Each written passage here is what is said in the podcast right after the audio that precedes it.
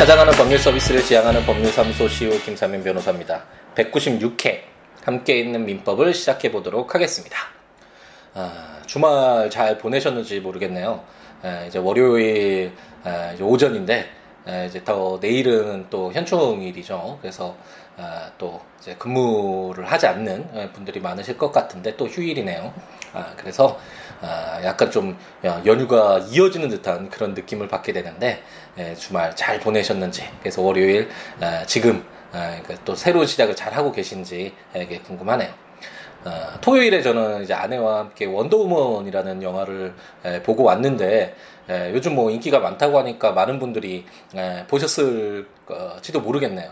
원더우먼이라는 영화를 에, 보면서 아, 정말 많이 화려하잖아요. 눈과 귀가 아, 정말 화려하고 에, 원더우먼의 역을 에, 맡았던 그 여자 배우도 어, 정말 원더우먼 같이 에, 보인다라는 그런 생각이 들 정도로 이렇게 자신의 어떤 매력을 발산을 했던 하고 있는 그런 영화라는 생각이 드는데, 영화를 보면서 그리고 영화를 보고 나와서 드는 생각이 정말 우리 어떤 기술적인 부분에서는 정말 표현하지 못할 것이 없을 정도로 이제 발전을 했고, 예전에 한번 말씀드렸던 것 같은데 이제 스타워즈를 만든 그 감독이 갑자기 이름이 생각이 안 나는데, 처음에는 그 원래 일 편부터 일, 이, 삼, 사, 오, 육 이런 시리즈를 생각하다가 일, 이, 삼 편에 해당하는 그 내용을 영상적으로 이렇게 표현할 수가 없어서 그 당시의 기술로 천구백칠십 년대 말 팔십 년대 초반이니까요. 그래서 사, 오, 육 편에 해당하는 그 내용을 먼저 이렇게 만들었다라는 그런 인터뷰를 본 적이 있는데, 지금은 이제 사실 모든 표현이 가능하다라고 감히 말할 정도로 정말 영상 기술이 발전을 했죠. 그래서 어떤 내용이든 이제 표현을 할 수 있는, 그래서 상상하는, 그것을 그려낼 수 있는 그런 기술들은 이제 갖추게 되었는데, 갈수록 영화가 어떤 새로운 어떤 창조적인 것, 그리고 우리가 깊게 고민해 보면서 정말 놀랄 만큼 놀랄 만큼 그런 감동을 느끼는 그런 영화가 어떤 요즘에 계속 등장하기보다는 이제 과거의 것, 쉬운 것, 어, 원더우먼이나 배트맨, 슈퍼맨, 뭐 엑스맨, 수많은 맨들, 초인적인 능력을 갖춘 과거의 영웅이 나오는데, 에, 그런 어, 어떤 과거의 영웅들, 히어로들이 나오는 이유 자체가 어, 과거 우리 에, 만화책 속에 등장하던 그런 어, 영웅적인 존재들이고, 이런 존재들에 대해서 사람들이 에, 많이 알고 있기 때문에 새로운 것을 창조하기보다는 기존에 알고 있는 인지도가 높은 내용들을 그제, 그대로 어, 차용을 해와서 어, 지금 가지고 있는 어떤 어, 영상 기술에 이제 덧붙여서 단순하게 이렇게 각색만 하는 아, 그런 유의 영화가 아, 많이 등장하는 것이 아닌가라는 생각이 들어서, 아, 정말 상상력이 에, 빈곤해지고 있는 것은 아닌가. 기술은 발달을 하는데 그 컨텐츠, 그 내용물들을 채우는 데는 오히려 더 어, 퇴보하는 것이 아닌가라는 그런 좀, 좀 에, 씁쓸한 에, 그런 마음, 어, 마음이 들었, 생각이 들었습니다. 무슨 뭐 엑스맨 디씨 코믹스인가요? 그와 에, 그리고 뭐 이렇게 양대 산맥이라고 하잖아요. 마블 코믹스인가요? 이렇게 해서 뭐 한쪽은 슈퍼맨, 배트맨 뭐 이런 쪽이고, 한쪽은 뭐 엑스맨이나 그 누구죠? 그 휴잭맨 나오는 그 영화, 그냥 아, 울버린인가요? 그, 그런 어떤, 그런 류의, 에, 뭐, 엑스맨들 그런 영화라고 하면서 막 정말 대단한 것이냐, 아, 기사가 나오기도 하고 분석이 나오기도 하지만, 아, 결국 그게 과거 정말 영화, 만화 속에, 에, 이게 대단한 것이 없잖아요. 사실, 어, 따지고 보면, 에, 선과 악을 명확히 구분하고, 에, 선이 악을 물리친다라는 이런 내용은, 에, 중세, 에, 유럽에서 있었던 어떤 플라토니즘의 바탕을 둔 그런 정말, 고리탑은 어떻게 보면 그런 내용들이고, 이제 현대사회는 그런 것들이 많이 극복이 됐기 때문에 에, 정말 어떤 철학적인 깊이나 어떤 내용적인 에, 그런 어떤 우리가 어, 되돌아보아야 될 그런 내용들이 전혀 담겨져 있지 않음에도 불구하고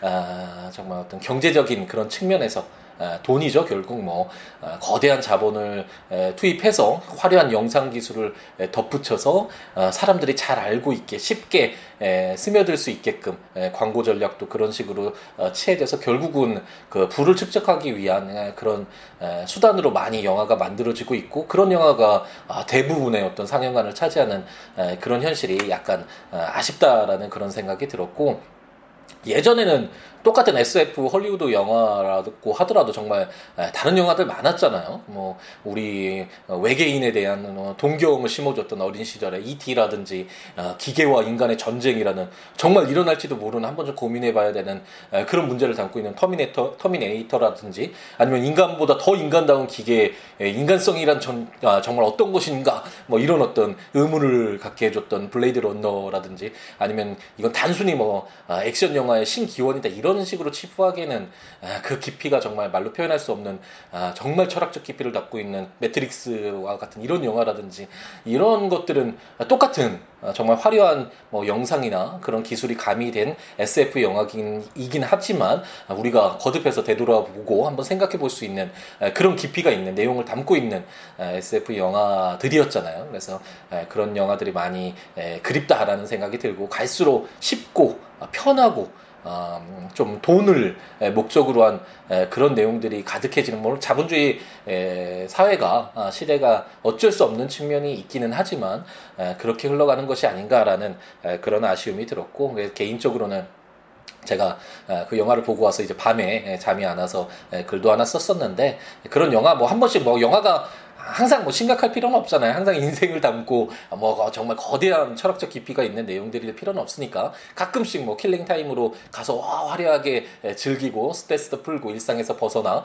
아 우리가 어떤 일상의 답답함을 우리가 갖지 않은 능력을 가진 히어로들이 이렇게 해결해주는 뭐 이런 것을 통해서 뭐 가끔씩 이렇게 즐거움을 느끼는 것도 당연히 뭐 필요하고 좋을 수도 있지만 너무 그런 것에 모든 것들 모든 영화 가 다 그런 쪽으로 흘러가지 않도록 우리가 정말 좋은 영화들을 찾아서 이렇게 보아주고 그런 영화들이 다시 제작될 수 있도록 그렇게 하는 노력들이 필요하지 않을까라는 그런 생각이 들어서 잠깐 말씀드립니다. 개인적으로 영화를 굉장히 좋아하고 고등학교 제가 삼 학년 때 시나리오를 밤새 쓰고 영화 촬영을 친구들과 이게 친구 누나도 이제 캐스팅을 해서 영화도 찍기도 하고 제, 제 목표라고 해야 되나요? 제 장래 희망이 사실 영화 감독이기도 했기 때문에 영화를 굉장히 사랑하고 영화라는 매체를 그래서 좋은 영화들을 이렇게 찾아보고 뭐 영화 관련된 평들도 가끔씩 이렇게 쓰고 있는데 그런 아쉬움이 있어서 영화를 사랑하는 마음에 한번 말씀을 드려봅니다. 근데 원더우먼 재밌긴 하더라고요. 한 번씩 좀 심심하지 시간이 남고 이제 아 뭔가 화려하게 한번 즐길 수 있는 좀 신나게 볼 수 있는 거 없을까라고 생각이 드시는 분은 한 번 정도 이렇게 보셔도 상관은 없을 것 같은데 좋은 영화도 함께 이렇게 우리에게 기회가 주어지는 그런 어떤 문화적인 기회 어떤 토대가 이루어지기를 한번 희망을 해봅니다. 오늘 이제 함께 있는 민법으로 돌아와서 이제 고용계약을 마무리를 지려고 합니다. 아, 말씀드렸듯이 이제 고용 계약은 아, 당연히 사인들 간의 법률 관계죠.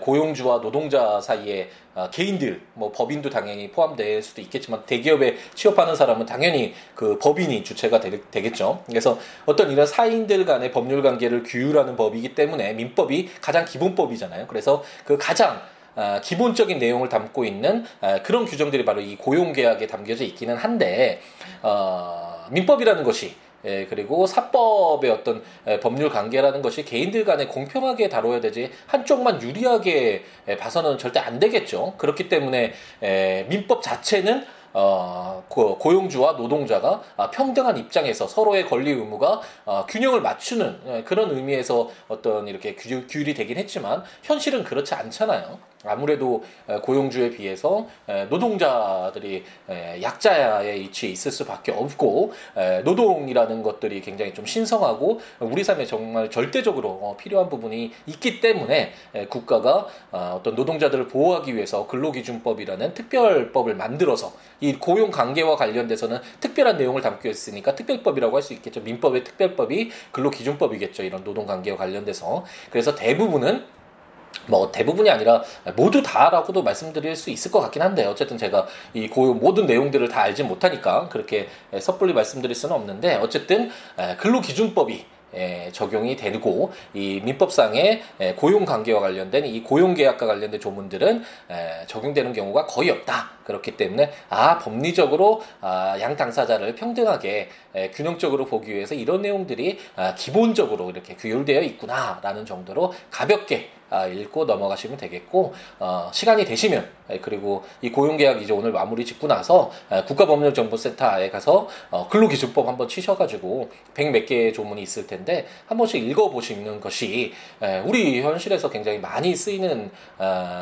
법률이고, 당연히 그 내용을 알아서 우리가 가지고 있는 노동자로서의 권리가 어떤 것인지 그리고 의무가 어떤 것인지 이런 내용들을 알고 어떻게 어떤 고용관계가 유지되는 것과 모르는 상태에서 어, 너무 억울해, 아, 내가 왜 이렇게 일을 해야 되지, 뭐 이게 초과 근무를 하는데 뭐 그것에 대해서 초과 수당은 뭐 못 받는데 뭐 너무 아, 그러면 안 되는 거 아니야, 뭐 이런 식으로 그냥 한탄하기보다는 우리 법률이 어떻게 규정되어 있고 노동자들이 갖고 있는 권리가 어떤 것인지를 정확히 한 번 정도는 알고서 이제 접근하는 것이 필요하고, 주위에 만약 잘 모르시는 분들이 있으면 이렇게 설명도 해주고 그러면 좋겠죠. 그러면서 우리 사회가 점차적으로 법에 의해서 법률이 규정하고 있는 우리들의 권리를 정확히 인식하는 하에서 어떤 이 권리를 침해하는 그런 행위들이 많이 없어지는, 그래서 좀 더 나은 그런 어떤 사회 문화가 형성되어 간다면 그것보다 함께 있는 민법을 하는 저의 목적이 달성되는 것은 없겠죠. 이건 정말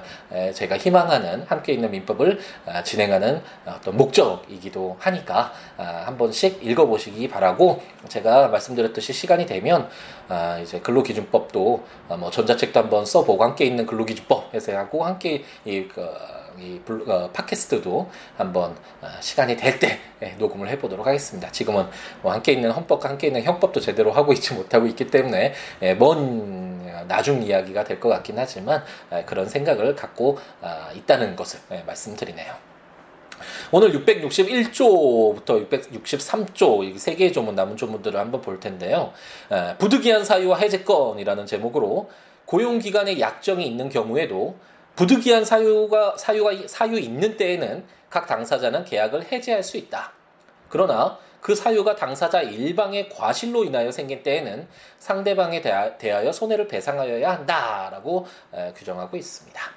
당연히 개인들 간의 관계에서 어떤 계약이 체결되었는데 사정변경의 원칙이라고 하죠. 이제 민법 총칙을 공부할 때 그러한 내용들도 잠깐 언급은 해드렸던 것 같긴 한데, 계약을 체결할 당시와 그 이후에 시간이 지났는데 너무나 현격하게 사정이 변경됐다면 그런 내용에 맞춰서 계약을 어느 정도 수정하게 해줄 필요는 분명히 있겠죠. 우리가 임대차 계약에서도 그 이후에 현저하게 사정이 변경됐을 때는 그 임료와 관련된 이런 내용들도 변경할 수 있도록, 사정 변경에 따라서 그것에 맞출 수 있도록 하는 규정들도 우리가 공부를 했잖아요.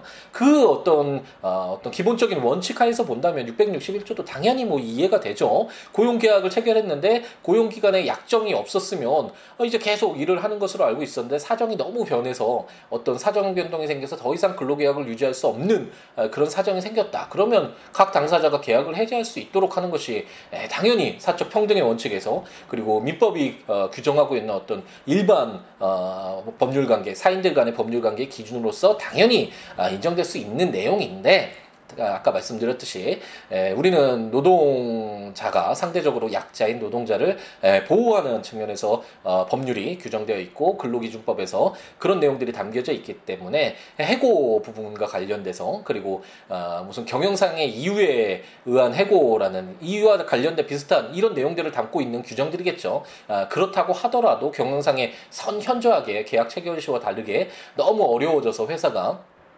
그래서 고용주가 너무 어려워져서 계약을 종료시킬 때에도 엄격한 요건에 따르도록 이렇게 규정을 두고 있는 이유가 육백육십일 조 민법은 어떤 당사자가 동등하다라는 그런 입장에서 이런 내용을 담고 있지만, 그런 내용들을 변경해서 근로기준법에서는 사정 변경이 있더라도 해고가 정당한 이유가 없으면 그것이 인정되지 않는다라는 그런 측면으로 규정되어 있고 현실에서는 근로기준법이 적용된다 생각하시면 되겠습니다.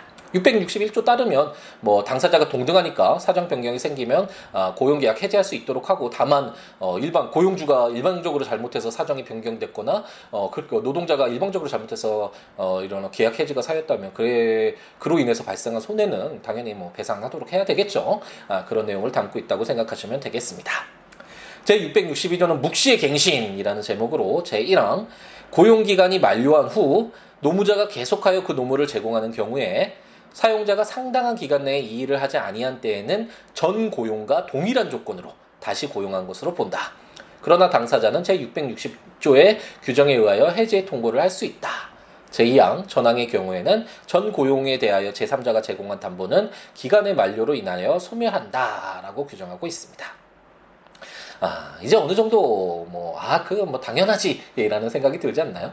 예, 우리가 사용대차나 임대차 계약에서도 봤지만, 아, 계약 기간이 있더라도, 그, 계약 기간이 만료됐는데도 계속 그, 어, 계약의 어떤 내용들이 이행되고 있다면, 양 당사자 측 모두에게, 그렇다면 계약을 유지하는 쪽으로 바라봐주는 게 뭐, 당연히 맞겠죠. 당사자들이 특별한 이의 제기하지 않으면서, 어, 계약 관계를 유지하고 있는데, 국가가 괜히 개입이 돼서, 어, 계약 기간 다 됐으니까 너희 더 이상 계약 어, 뭐 의무 이행하지 마, 서로 뭐 권리 주장하지 마, 이런 식으로 개입할 필요가 전혀 없겠죠. 그렇기 때문에 묵시의 갱신이라고 해서 비록 어떤 기간이 제한되어 있다고 하더라도 그 계약 기간 후에 똑같이 계약 내용이 어, 이행되고 있다면 그것은 뭐 전 고용계약과 동일한 조건으로 고용한 것으로 보더라도 뭐 큰 문제가 없겠죠. 그런 내용을 담고 있는 것이 바로 묵시의 갱신이라고 할 수 있고, 그 만약 묵시의 갱신이 돼서 이제 계약이 유지된다고 하더라도 어 그랬을 때 또 무조건 평생 고용계약이 유지된다라고 할 수는 없겠죠. 임대차에서도 마, 마찬가지였잖아요. 묵시의 갱신이 된 이후에는 당사자는 언제든지 해지 통고할 수 있다. 음, 하지만 그 효력이 발생하는 건 일정 기간 이후에 효력이 발생하도록 한다라는 내용을 공부했는데, 그것과 마찬가지로 우리가 육백육십 조에서 기간에 약정이 없는 고용의 해지 통고라고 해서 아, 약정이 없으면 고용 기간에 대해서 약정이 없으면 언제든지 계약 해지 통고할 수 있도록 했잖아요. 물론 효력이 발생하는 건 일정 시간이 지난 이유지만 그것처럼 묵시의 갱신도 어, 이렇게 해지와 관련돼서 좀 더 어, 유연하게 대처하고 있다라고 생각을 하시면 되겠고, 만약 고용과 관련돼서 제삼자가 담보를 제공할 수도 있겠죠. 뭐 노무, 노동자가 계약을 함에 있어서 고용주가 어, 노동자가 너무나 어, 뭐 위험에 노출이 된 에, 그렇기 때문에 에, 어떤 회사가 입게 될 그 손해에 대해서 제삼자의 담보를 요구를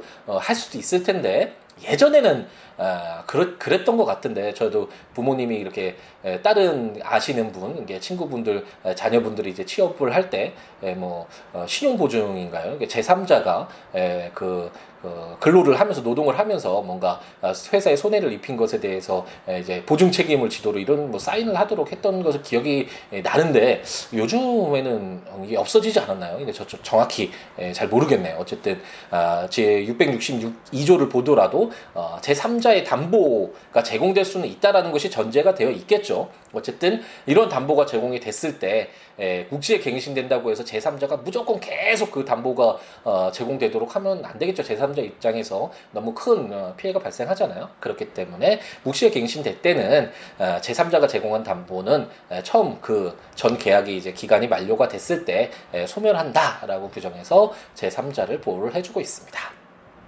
이제 고용계약의 마지막 제육백육십삼 조를 보면 사용자 파산과 해지 통고라는 제목으로 제일 항 사용자가 파산 선고를 받은 경우에는 고용기간에 약정이 있는 때에도 노무자 또는 파산 관계인은 계약을 해지할 수 있다. 제이 항 전항의 경우에는 각 당사자는 계약 해지로 인한 손해배상을 청구하지 못한다라고 규정하고 있습니다. 어, 우리가 계약 그, 뭐 민법 총칙에서도 파산과 관련된 내용이 좀 나오긴 했었는데, 에, 우리가 계약에서 어, 주로 좀 내용을 어, 중점적으로 다뤄봤었죠. 뭐 중점점을 중점적으로는 아니지만 아, 잠깐 제가 언급을 해드렸죠. 파산을 하는 이유가 이제 파산이라는 것이 자신이 가지고 있는 어떤 적극재산, 재산보다 채무가 많아졌을 때 그것을 인정받는 것이 파산이고, 파산을 하는 이유는 파산 선고를 받기 위한 것이 아니라 그 파산으로 인해서 더 이상 채권자들의 에게 채무를 변제하지 않도록 하는 그런 면책을 받기 위해서 파산 면책 신청을 하는 것이 원칙적으로 그런 목적이다라는 설명을 드렸는데, 파산이 된다는 것은 더 이상 그 재산으로 어, 채무를 변제할 수 없는 그런 경제적인 상황이라는 것이잖아요. 그랬을 때 그 사용자가, 고용주가 파산이 된다면 계속 노무를 제공한다고 하더라도 노동자가 더 이상 그 자신의 어떤 급여를 받지 못할 가능성이 크고, 그렇기 때문에 그런 경우에 계속 계약을 유지토록 하는 것은 노동자에게 너무나 큰 손실이겠죠. 그렇기 때문에 파산 선고가 있을 때는 당연히 노무자, 노동자는 고용계약을 해지할 수 있고, 다만 이게 파산의 경우에는 약간 좀 특별하게 그 파산된 고용주도 좀 경제적으로 어려운 상황이잖아요. 그랬을 때 손해배상 청구까지 부담토록 하는 것은 너무 가혹하기 때문에 손해배상 청구는 하지 못하도록, 계약 해지로 인해서 손해를 입었다고 하더라도 손해배상 청구는 하지 못하도록 이렇게 규정하고 있습니다. 그래서 민법, 이건 일반법이잖아요. 기본법이고. 아, 근데 아, 이제 에, 법인이 이제 해산이 되거나 뭐 이런 경우에는 아, 이제 노동자들이 그 삼 개월치인가요? 그런 부분들을 이제 밀린 임금을 받을 수 있도록 이게 행정적으로 이렇게 취하는 것들이 있더라고요. 그래서 제가 지금 그와 관련돼서 그런 어떤 행정적으로 처리되는 그 삼 개월치의 급여를 받기 위해서는 이제 판결을 통해서 이제 급여 채권이 있다라는 것을 인정을 받아야 돼서 이제 그것을 인정받는 재판도 제가 지금 하나 담당하고 있는데, 그런 식으로 이제 국가가 정책적으로 어, 어떤 노동자들이 입은 손해를 어, 이제 보전해주는 그런 내용들이 어, 행해지고 있지만, 이게 법리적으로 봤을 때 민법이 에, 규율하고 있는 고용계약에서는 기본적으로 에, 고용주가 파산 상태이기 때문에 에, 노동자가 아, 고용주에게 손해배상 청구까지는 하지 못하도록 이렇게 기본적으로 규정하고 있다라는 아, 것으로 간단하게 에, 이해하고 넘어가면 되겠습니다. 아, 그렇게 어렵지 않죠. 근로기준법 한번 읽어보시기를 정말 권유를 드리는데, 제가 사법고시 공부할 때 일 차 시험에 여러 가지 이렇게 선택할 수 있는 과목들이 있거든요. 아, 민법, 형법, 헌법은 필수적으로 봐야 되지만, 아, 그때 제가 근로 노동법을 선택을 했는데 에, 정말 잘했다라는 생각이 드는 게, 노동법 에, 물론 시험 점수도 잘 나왔지만 거의 한 번만 공부하면 아, 따로 공부하지 않아도 아, 뭐 시험을 잘 볼 수 있을 에, 그런 어떤 시험적인 효율적인 부분도 있었지만, 에, 그 노동법을 공부를 하면서 우리 어떤 노동관계, 우리 사회의 어떤 현실적인 측면, 그런 것들을 이해하는 데 굉장히 많은 도움을 얻었던 그런 생각이 납니다. 그렇기 때문에 한 번 정도 우리의 일이니까 한번 시간이 될 때마다, 기회가 될 때마다 한 번씩 읽어보시고, 저도 여러분들이 좀 더 쉽게 이해할 수 있도록 한 번쯤 이제 근로기준법과 관련된 내용들은 강의나 뭐 책이나 한번 이제 그걸 통해서 여러분에게 전달해 드릴 수 있도록 이제 노력해 보도록 하겠습니다. 아, 국가법령정보센터, 아까 근로기준법 설명드리면서 말씀드렸는데, 에, 그 민법 보시면서 어, 함께 있는 민법 들으시면 좋으니까 국가법령정보센터에서 법률을 확인해 보시거나, 제가 전자책으로 이제 함께 있는 민법은 모두 발간을 했죠. 상속, 친족 상속편까지 모두 발간을 했으니까 어, 거기 해당 조문과 설명들 에, 참고하시면서 들으시면 좋겠고, 어, 시우로 닷컴, 시우로 닷넷 어, 그 블로그에 해당 조문과 설명들 포스팅하고 있으니까 참고하셔도 좋을 것 같습니다. 그 외에 뭐 법률 외에도 어떤 내용이라도 좋으니까요. 어, 시우로 닷컴, 시우로 닷넷, 시우북스 닷컴 에, 블로그나 공이 육구오구 구구칠공 전화나 시우로 골뱅이 지메일 닷컴 메일이나 에, 트위터나 페이스북에 시우로 오셔서 어떠한 내용이라도 좋으니까 서로 이야기 주고받으면서 함께 더불어 살아가는 아, 이 즐거움 함께 했으면 하는 희망을 가져봅니다.